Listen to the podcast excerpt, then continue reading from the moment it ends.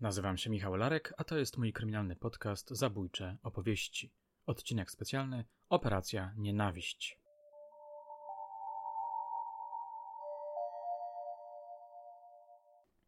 Pewnego razu pojechałem do niewielkiej wioski położonej w Wielkopolsce.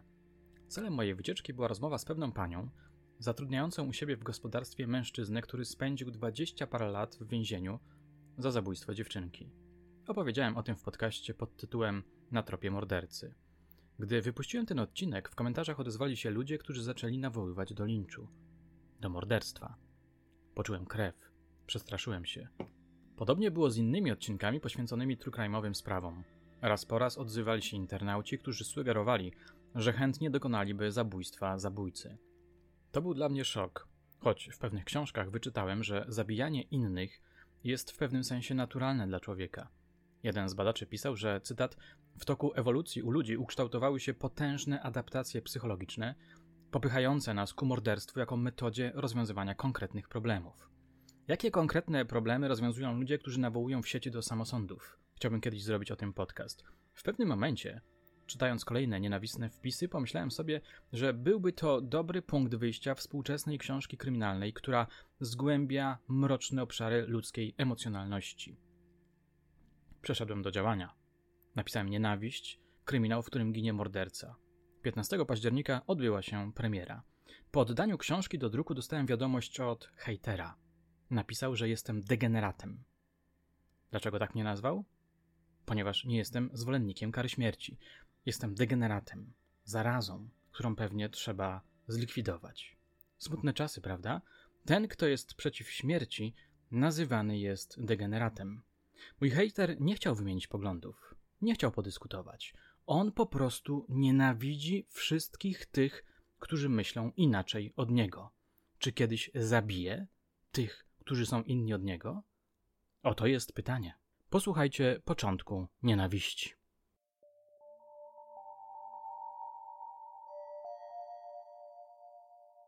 Bardzo cię przepraszam, powiedział Dalberg, ale nie mogę teraz rozmawiać. Dużo pracy? zapytała Oksana. Właśnie jadę na miejsce zbrodni. Rozumiem, to nie przeszkadzam. Odezwę się. Trzymam za słowo. Skończywszy tę krótką rozmowę, komisarz zobaczył tablicę z napisem Konin Huby.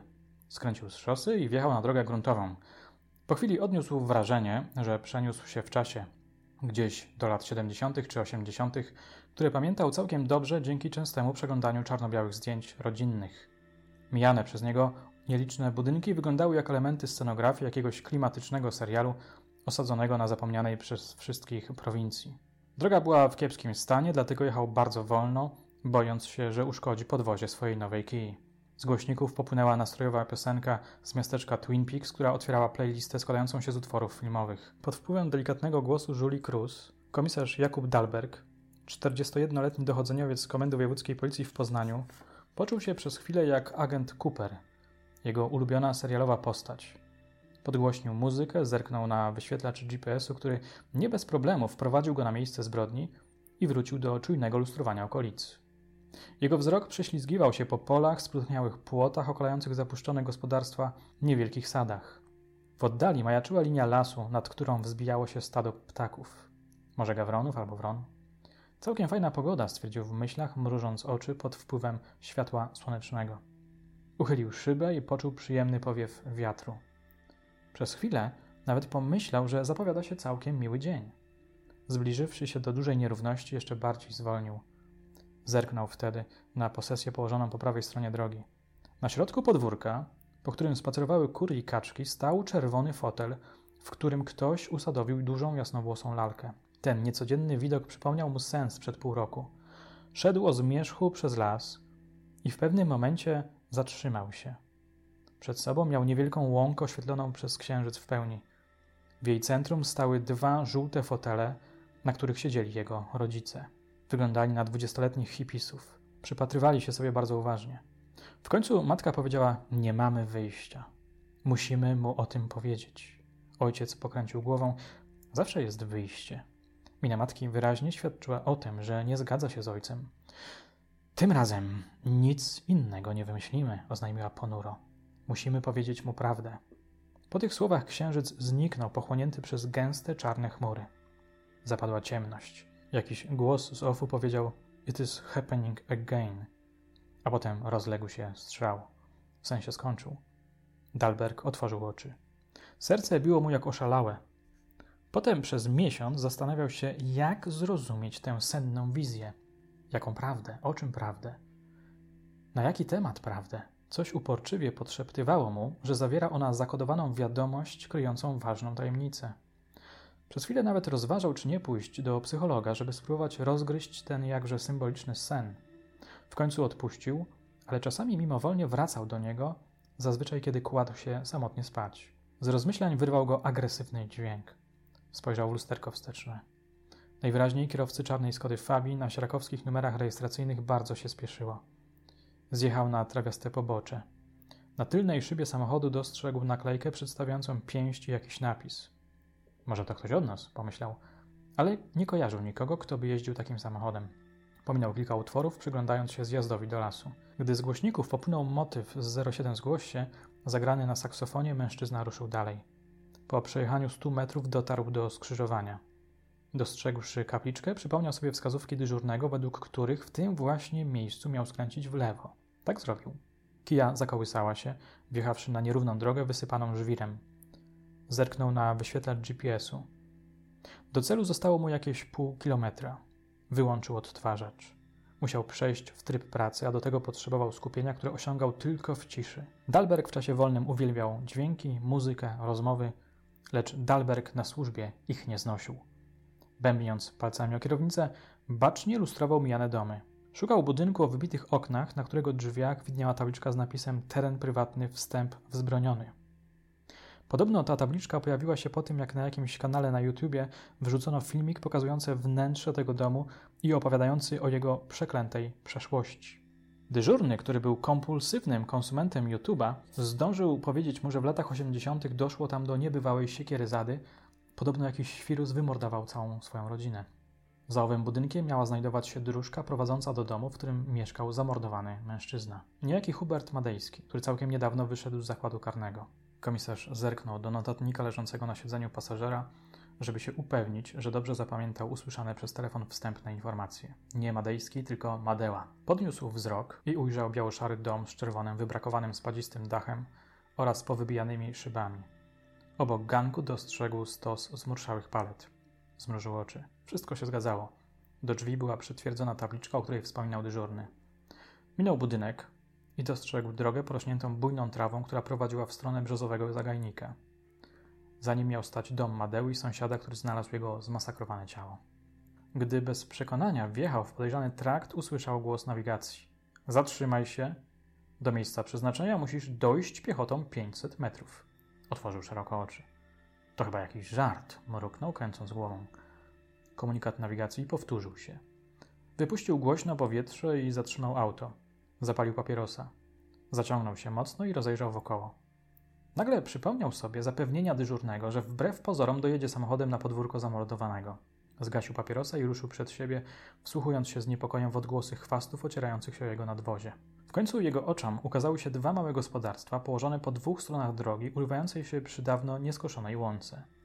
Za nią rósł lasek. Na posesji, która ogrodzona była niekompletnym płotem, dostrzegł kilka samochodów, w tym czarną oktawie doktora Władysława Żukowskiego i eskorta jednego z techników oraz kilku funkcjonariuszy kręcących się wokół domu.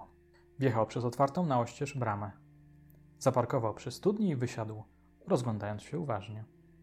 Czołem, odwrócił się, słysząc znajomy głos. To był kryminalny z komendy powiatowej w Szamotułach, z którym zetknął się parę razy w ciągu ostatnich lat.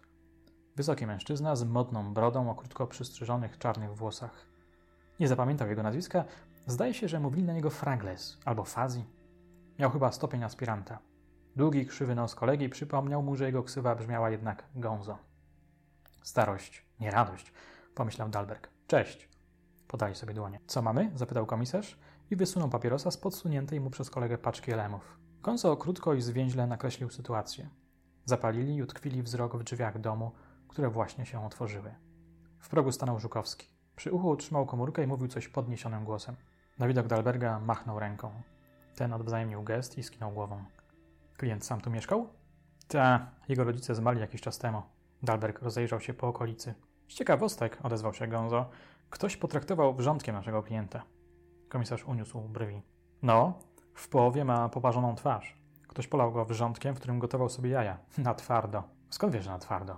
Bo zabezpieczone jaja zdążyły gotować się na twardo. No tak. Coś jeszcze?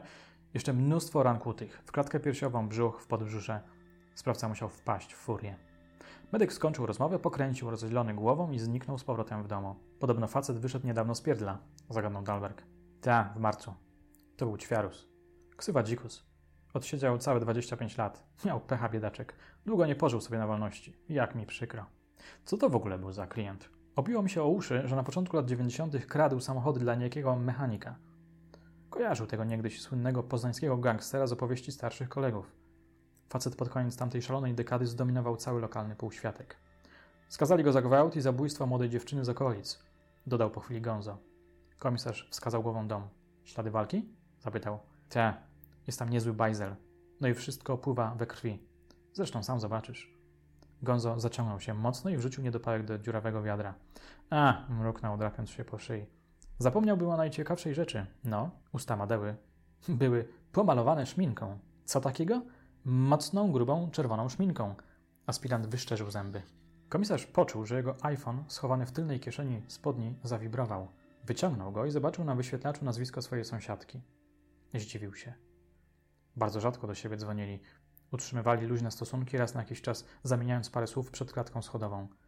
Kiedyś próbowali randkować, ale stwierdzili, że nic z tego nie będzie. Zerknął odruchowo na zegarek. Minęła jedenasta. Cześć, co się dzieje? zapytał, czując, że ogarnia go niepokój.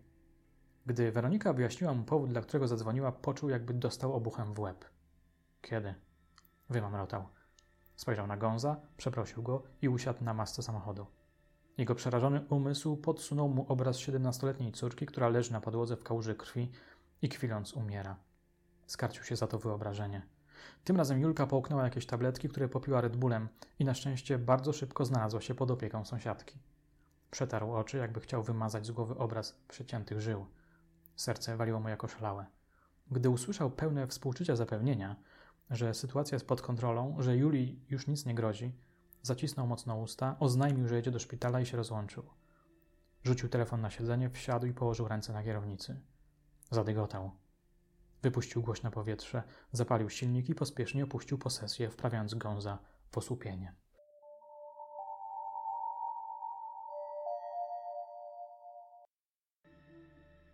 Gdy wjechał na szosę i uspokoił oddech, zadzwonił do szefowej i wyjaśnił w kilku oględnych słowach, dlaczego opuścił miejsce zbrodni, zanim podjął jakiekolwiek czynności. Ku jego zdziwieniu przyjęła to ze zrozumieniem, dodała nawet współczującym tonem: Trzymam kciuki, co kłóciło się z jej oschłym sposobem bycia. O co jej chodzi? Zaczął zastanawiać się. Dzień dobroci dla zwierząt? Wybrał numer Sylwii, swojej siostry. Akurat miała wolne. Obiecała, że w ciągu kwadransa dotrze do szpitala i posiedzi tam do czasu, aż on się zjawi. Przy poprzedniej próbie bardzo mu pomogła. Także zrozumieć emocje córki, w których parę lat temu zaczął się gubić. Pokręcił głową i zadzwonił do swojej podwładnej, aspirantki Aleksandry Tomaszewskiej. Niektórzy mówili na nią blondi, ale ta ksywa, prawdziwa ze względu na kolor jej włosów, dawała fałszywy obraz jej osobowości. Owszem, była ładna, ale przede wszystkim to świetna śledcza. Odważna, przebojowa, lubiąca ryzyko. Mam prośbę, odezwał się, kiedy usłyszał jej charakterystyczne ta. Musiałem spieprzyć z miejsca zbrodni. Ciekawie się zaczyna. Co się stało? Przełknął ślinę. Pilna sprawa rodzinna. Ej, aż tak pilna? Moja córka wylądowała w szpitalu. Chrząknął.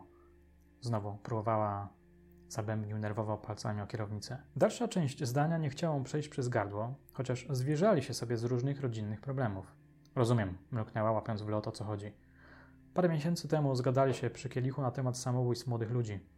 Dalberg opowiedział jej o swoich problemach z córką, ona o kłopotach swojej szesnastoletniej siostry. Chcesz, żebym pojechała na miejsce i podziałała w zastępstwie?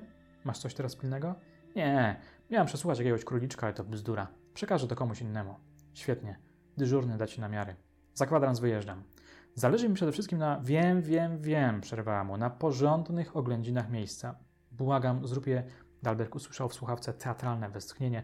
Niemal widział, jak Ola przewraca swoimi brązowymi oczami.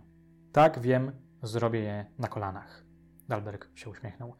To było jego powiedzonko, które dawno temu przejął od swojego mistrza inspektora Czekalskiego. Prawdziwe oględziny robi się na kolanach, z nosem przy ziemi, żeby niczego nie przegapić. Przepraszam, wiem, że to wiesz, powiedział i równocześnie skarcił sam siebie za belferski ton. Po przekroczeniu czterdziestki coraz częściej przyłapywał się na pouczaniu innych. Próbował to w sobie tępić, ale nie zawsze mu wychodziło. Powodzenia w szpitalu, wszystko będzie dobrze. Dzięki, mruknął. Odezwę się później. Włączył radio. Kiedy natrafił na stację nadającą ostrego roka, podgłośnił i próbował skupić się na drodze. Kiepsko mu to wychodziło. Nie potrafił odepchnąć od siebie obrazów związanych z poprzednią próbą samobójczą Julki. Przypomniał sobie jej gniew, kiedy otworzyła oczy i zorientowała się, że ktoś, czyli on, ją uratował. Zadrżał. To był jeden z najgorszych momentów w jego życiu. Dlaczego nie uszanowałeś mojej woli? krzyknęła. Dlaczego znowu musiałeś postawić na swoim? Kompletnie nie wiedział, jak na to zareagować. Miał wrażenie, że ziemia osuwa mu się spod nóg. A to był cud, że ją uratował. To nie miało prawa się zdarzyć. Tego tragicznego wieczoru przecież zupełnie przypadkowo wpadł na chwilę do domu po dokumenty. Gdy otworzył uchylone drzwi od łazienki, zobaczył w wannie nieprzytomną córkę z podciętymi żyłami. Całe szczęście, że zrobiła to nieumiejętnie. A może to był najlepszy dzień w moim smętnym życiu? Przyszło mu nagle do głowy. Przecież ocalił swoją córkę przed śmiercią. Sięgnął po paczkę Malboro. Była pusta. Czuł ssanie w żołądku. Musiał znowu zapalić. Po paru minutach na wysokości Bytynia zjechał z trasy i zaparkował przed sklepem. Kupił kilka paczek papierosów, baryłki wedla, ulubione słodycze Julki oraz kwiaty. Zapalił papierosa i ruszył dalej. Kwadrans po 13 znalazł się pod szpitalnym oddziałem ratunkowym przy Juraszów. Gdy maszerował żołnierskim krokiem w stronę budynku, znów poczuł niepokój. Przekraczając próg szpitala, odniósł wrażenie, że się ochłodziło. Wypuścił głośno powietrze, przetarł czoło i ruszył po schodach. Bał się. Znowu zobaczył wściekłą Julkę, która pytała go z nienawiścią w oczach, dlaczego nie pozwolił jej odejść z tego pojebanego świata.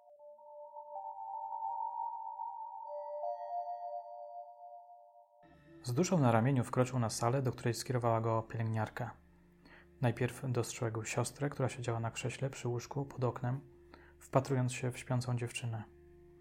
Na jego widok uśmiechnęła się niewyraźnie. Skinął głową w jej stronę i wbił wzrok w Julkę. Przeraźliwie blada leżała na boku, wtulona w szarą poduszkę. Miała zamknięte oczy. Oddychała nerwowo. Wypuścił z płuc powietrze, podszedł do niej i drżącą ręką dotknął jej mokrych, jasnych włosów. Miała pukanie żołądka. Odezwała się szeptem Sylwia, odbierając od niego kwiaty i słodycze. Teraz odpoczywa. Dalberg poczuł, że coś go ściska w gardle. Pociągnął nosem, ledwo powstrzymując się od płaczu. Siostra przytuliła się do niego. Objął ją mocno. Wszystko już jest dobrze, powiedziała po chwili, ale lekarz chce ją umieścić w klinice psychiatrii dzieci i młodzieży. Powinieneś wyrazić zgodę. Za trzecim razem może dojść do. Rozumiem, mruknął, siadając na łóżku. Zapadła cisza, którą zakłócało tykanie zegara zawieszonego nad drzwiami oraz nerwowe szepty pochodzące z korytarza. Dalberg miał wrażenie, że żelazne kleszcze ściskają mu skronie. Przyglądał się niespokojnym wzrokiem córce, która po paru minutach zadrżała i się przebudziła. Cześć, powiedział, próbując się uśmiechnąć. Jej oczy były puste, przytępione. Nie odpowiedziała. Omiotła wzrokiem salę, spojrzała na ciotkę, potem na ojca i odwróciła się do nich plecami. Sylwia zerknęła na telefon, który co jakiś czas wibrował. Muszę już iść, odezwała się, wzdychając głośno. Dobijają się do mnie. Podeszła do Julki i pogłaskała ją po ramieniu. Do zobaczenia, kochanie, odwiedzę cię jutro, obiecała. Przywiozę ci pyszne brownie. Pa, bruknęła Julka, nie zmieniając pozycji. Dzięks. Sylwia uścisnęła Dalberga, pocałowała w policzek, przekazała mu telefon córki i wyszła z sali. Dalberg usiadł ponownie na krześle. Przez chwilę przyglądał się czaszkom zdobiącym telefon Julki. Zastanawiał się, co powiedzieć, o co zagadnąć. Przede wszystkim chciał oczywiście zadać kluczowe pytanie: dlaczego? Dlaczego akurat teraz? Teraz, gdy wszystko było dobrze, kiedy wydawała się pełna życia, pomysłów, planów. Co się takiego stało? Czy coś się stało? Co przegapił? Czego nie dostrzegł? On, kiepski ojciec, z wielkim trudem zdławił w sobie to pulsujące w jego przestraszonym umyśle pytanie: dlaczego? Po paru minutach milczenia zapytał: Jak się czujesz, Julcia? Chujowo odparła. I nie mów do mnie, Julcia, przecież wiesz, że tego nie cierpię. Przepraszam. Komisarz się zawstydził i wbił wzrok w buty. Kiedy to samo głupie pytanie zadał po pierwszej próbie samobójczej, usłyszał płacz z którego wyłowił straszne słowa. Nie chcę istnieć. Chcę, żeby ktoś mnie w końcu wymazał z tego jebanego świata. Niech wreszcie ktoś to skończy. Kiedy zamierzał znów zagadnąć córkę, otworzyły się drzwi. W progu stanął lekarz. Sympatyczny, przystojny mężczyzna w okolicach trzydziestki, przypominający trochę doktora Szeparta z chirurgów. Komisarz zerknął na jego identyfikator, dr Konrad Gawryluk. Jest tata. To dobrze. W jego głosie pobrzmiewał kojący optymizm. W takim razie musimy działać dalej. Zapraszam pana do gabinetu. Załatwimy formalności, pogadamy, ustalimy co trzeba. Doktor spojrzał na Julkę, uśmiechnął się i chrząknął. Jak się miewa nasza znakomita podcasterka kryminalna? zapytał. Dziewczyna odwróciła się i zerknęła na niego. Już lepiej, mruknęła, siadając apatycznie na łóżku. Świetnie i będzie coraz lepiej. Trzeba tylko trochę nad tym popracować. Julka, zabieram teraz tatę do siebie, a jak wrócimy, to podejmiemy wspólnie ważne decyzje. Ok? Ok. Najwyraźniej promienny uśmiech przystojnego lekarza działał na nią rozbrajająco.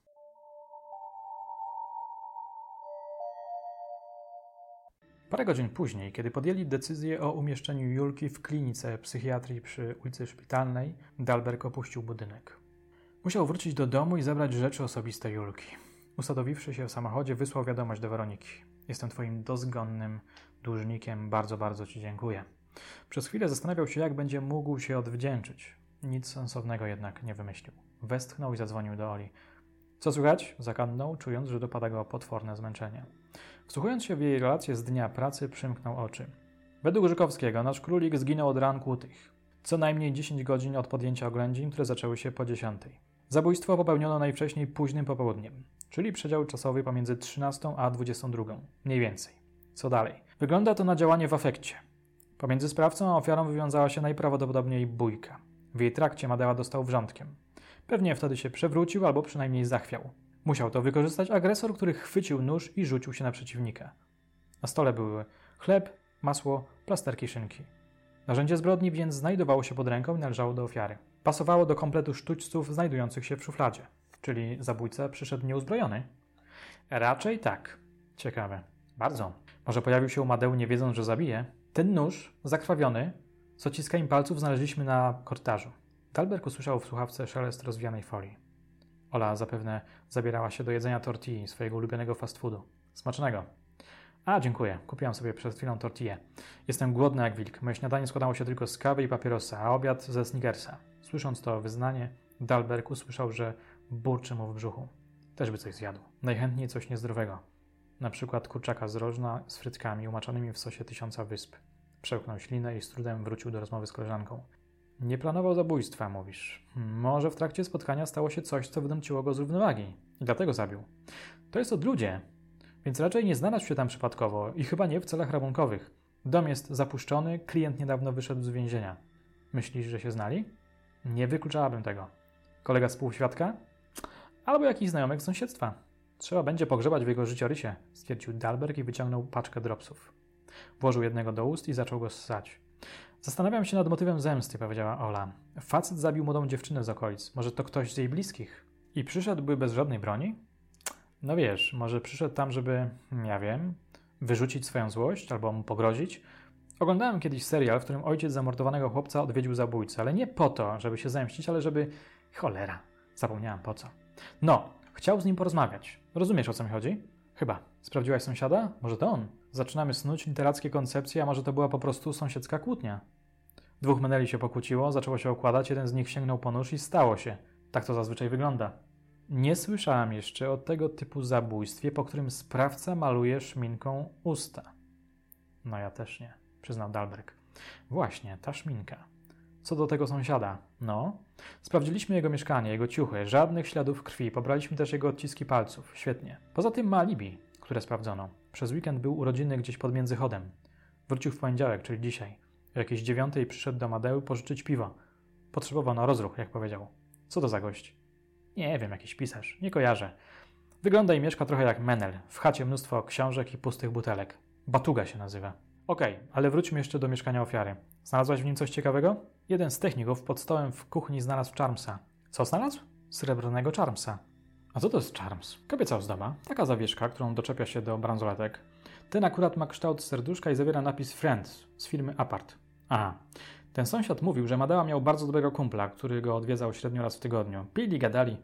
Ten kumpel w latach 90. kradł samochody, potem się ustatkował. Teraz ma rodzinę, gospodarstwo i dla relaksu naprawia znajomym auta. Tu ciekawostka. W czasie tych popijaw zdarzało mi się czasem pokłócić i poszturchać. Masz jego adres? Wzięła kęs tortilli, przełknęła pospiesznie i odparła. Mam nazwisko i nazwę miejscowości. Nie wiesz. Znajdę go. Świetnie. Wróćmy do tej kobiecej ozdoby. Tak? Jakieś kobiety odwiedzały Madełę? Nie zapytałem. Sięgnął po butelkę wody, upił parę łyków. Zamyślił się na moment. Zabezpieczyliście telefon? Komórkę? Nie. Dlaczego? Bo ich nie miał. Ukradziono mu? Nie, po prostu ich nie posiadał. Tak twierdzi jego sąsiad. Podobno nie lubił nowinek technologicznych, a poza tym on po wyjściu z pierdla przeniósł się w czasie. 25 lat do przodu to nie w kij dmuchał. Powoli oswajał się z teraźniejszością. Tak mówił ten jego sąsiad. No tak. Obejrzałeś sobie jego okolice? Tak. Może nie na kolanach, ale starałem się być w miarę dokładna. Coś fajnego znalazłeś? Nie bardzo. Zupełnie nic? Parę niedopałków pod wieżbą, która stoi jakieś 100 metrów od domu, tuż przy linii lasu. Zabezpieczyła się? No jasne. Jeden z techników mówił, że to rosyjska marka Sobrani. Dalberg się uśmiechnął. Uwielbiał pracować z Olą. Rzadko kiedy trafiał się współpracownik, który był tak oddany robocie. Większość dzisiejszych gliniarzy to przypadkowi, leniwi, pozbawieni ambicji partacze. Gdy zbliża się 15, oni są już spakowani i myślami oddaleni o dziesiątki kilometrów od komendy. Jeden z takich obiboków chciał nawet opuścić miejsce zbrodni, kiedy zorientował się, że minęło parę minut po 15. Nie daje mi spokoju ta szminka, powiedział, rozgryzając dropsa. To wygląda mi na, hmm, cytat z tandetnego filmu kryminalnego. Jeszcze jakiś debilny wierszyk powinien leżeć obok zwłok, albo złota myśl z Heraklita. Dlaczego akurat Heraklita? Zdziwiła się Ola. Nie wiem, tak mi jakoś przyszło do głowy. Lekka schiza rzeczywiście. Szukowski mówi, że szminka pojawiła się na ustach po incydencie z wrzątkiem, czyli to zabójca pomalował usta. Tak. Po co ktoś mu to zrobił? Żeby go upokorzyć albo żeby się zemścić? Za co? Oto jest pytanie, komisarzu. Zamyślili się oboje. A może on był gejem, rzuciła po chwili Ola. Pokłócił się z kochankiem, doszło do przepychanek. Tamten wpadł we wściekłość, zadźgał go, a potem na koniec pomalował mu usta, żeby, żeby... No właśnie, nie wiem, żeby co. Przecież mówiłeś, że on sprowadzał dziewczynki do chaty. No tak, poniosło mnie. Tak czy owak, nie mamy tutaj chyba jednak do czynienia z typowym zabójstwem po polsku, skwitował Dalberg. Sprawca jest w jakiejś mierze wyrafinowany. Po ataku furii uspokoił się, wyciągnął szminkę i pomalował trupowi usta. Ale zauważ, że nie zabrał noża. A to już była oznaka głupoty. Albo tego, że był roztrzęsiony? Czyli po ataku furii wcale się nie uspokoił. Może wpadł w panikę. Pewnie to było jego pierwsze zabójstwo, mruknęła Ola, po czym dodała. Ta szminka kojarzy mi się z seryjnymi zabójcami. Daj spokój, to rzeczywistość, a nie Netflix, skarcił ją Dalberg. Dlaczego od razu Netflix? zaoponowała Ola. Nie pamiętasz sprawy Kwaśniaka? Klient zostawiał w mieszkaniach zamordowanych przez siebie chłopców napisy zawierające słowo zemsta. Przypominam, że używał do tego szminki. Komisarz pamiętał tę sprawę z początku lat 90. I to bardzo dobrze. Aż za dobrze. Zaciągnął się i przylgnął głową do zagłówka. Myślami wrócił do przeszłości. Zrobiło mu się gorąco. Kojarzę sprawę, powiedział. Przypominam, że wtedy nie było ani Netflixa, ani HBO. Dobra, dobra. Przeszukałaś rzeczy prywatne Madeły? No ba, oczywiście. Znalazłaś coś, co by potwierdzało hipotezę, że jest gejem, transem albo jeszcze jakimś innym heretykiem seksualnym? Myślałem, że odrzuciliśmy wątek gejowski.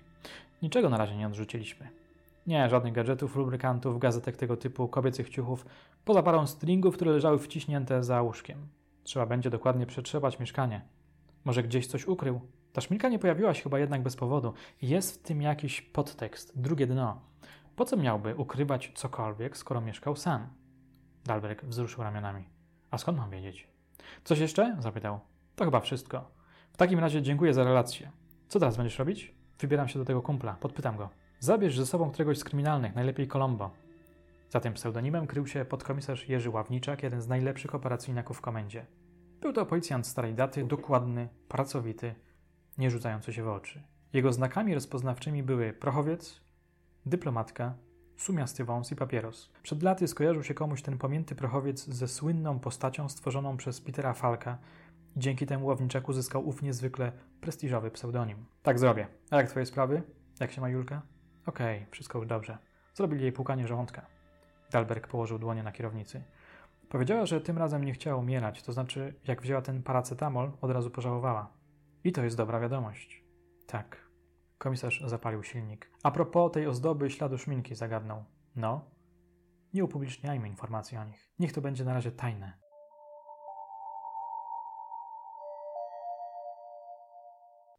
Pewnego razu ktoś zamordował 15-letnią Wiktorię w pobliżu jej domu. W mediach pojawiły się apele o pomoc w jej poszukiwaniach. Sprawa stała się głośna. Wielu internautów, zaintrygowanych tajemniczą śmiercią, postanowiło rozwikłać zagadkę. Armia amatorów śledczych zabrała się do dzieła. Natrafiono na ślad Marcina Esz. Internauci dotarli do jego wpisów zamieszczanych w sieci, omawiających szczegółowo torturowanie i mordowanie młodych kobiet i dzieci, przeplatane wyjątkowo brutalnymi fantazjami seksualnymi i świadectwami prowadzonego przez stalkingu prawdziwych dziewczyn.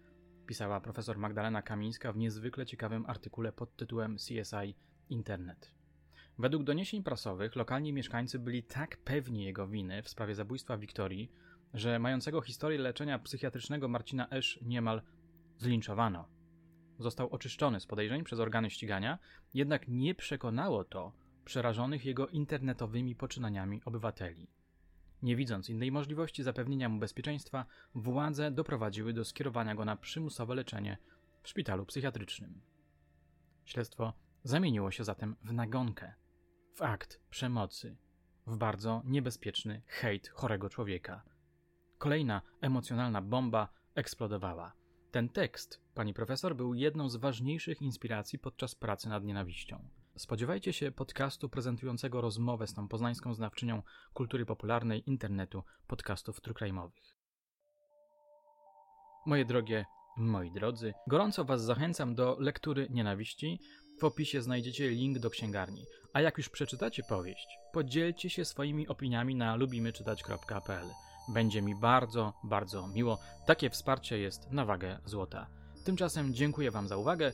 Do usłyszenia już niebawem.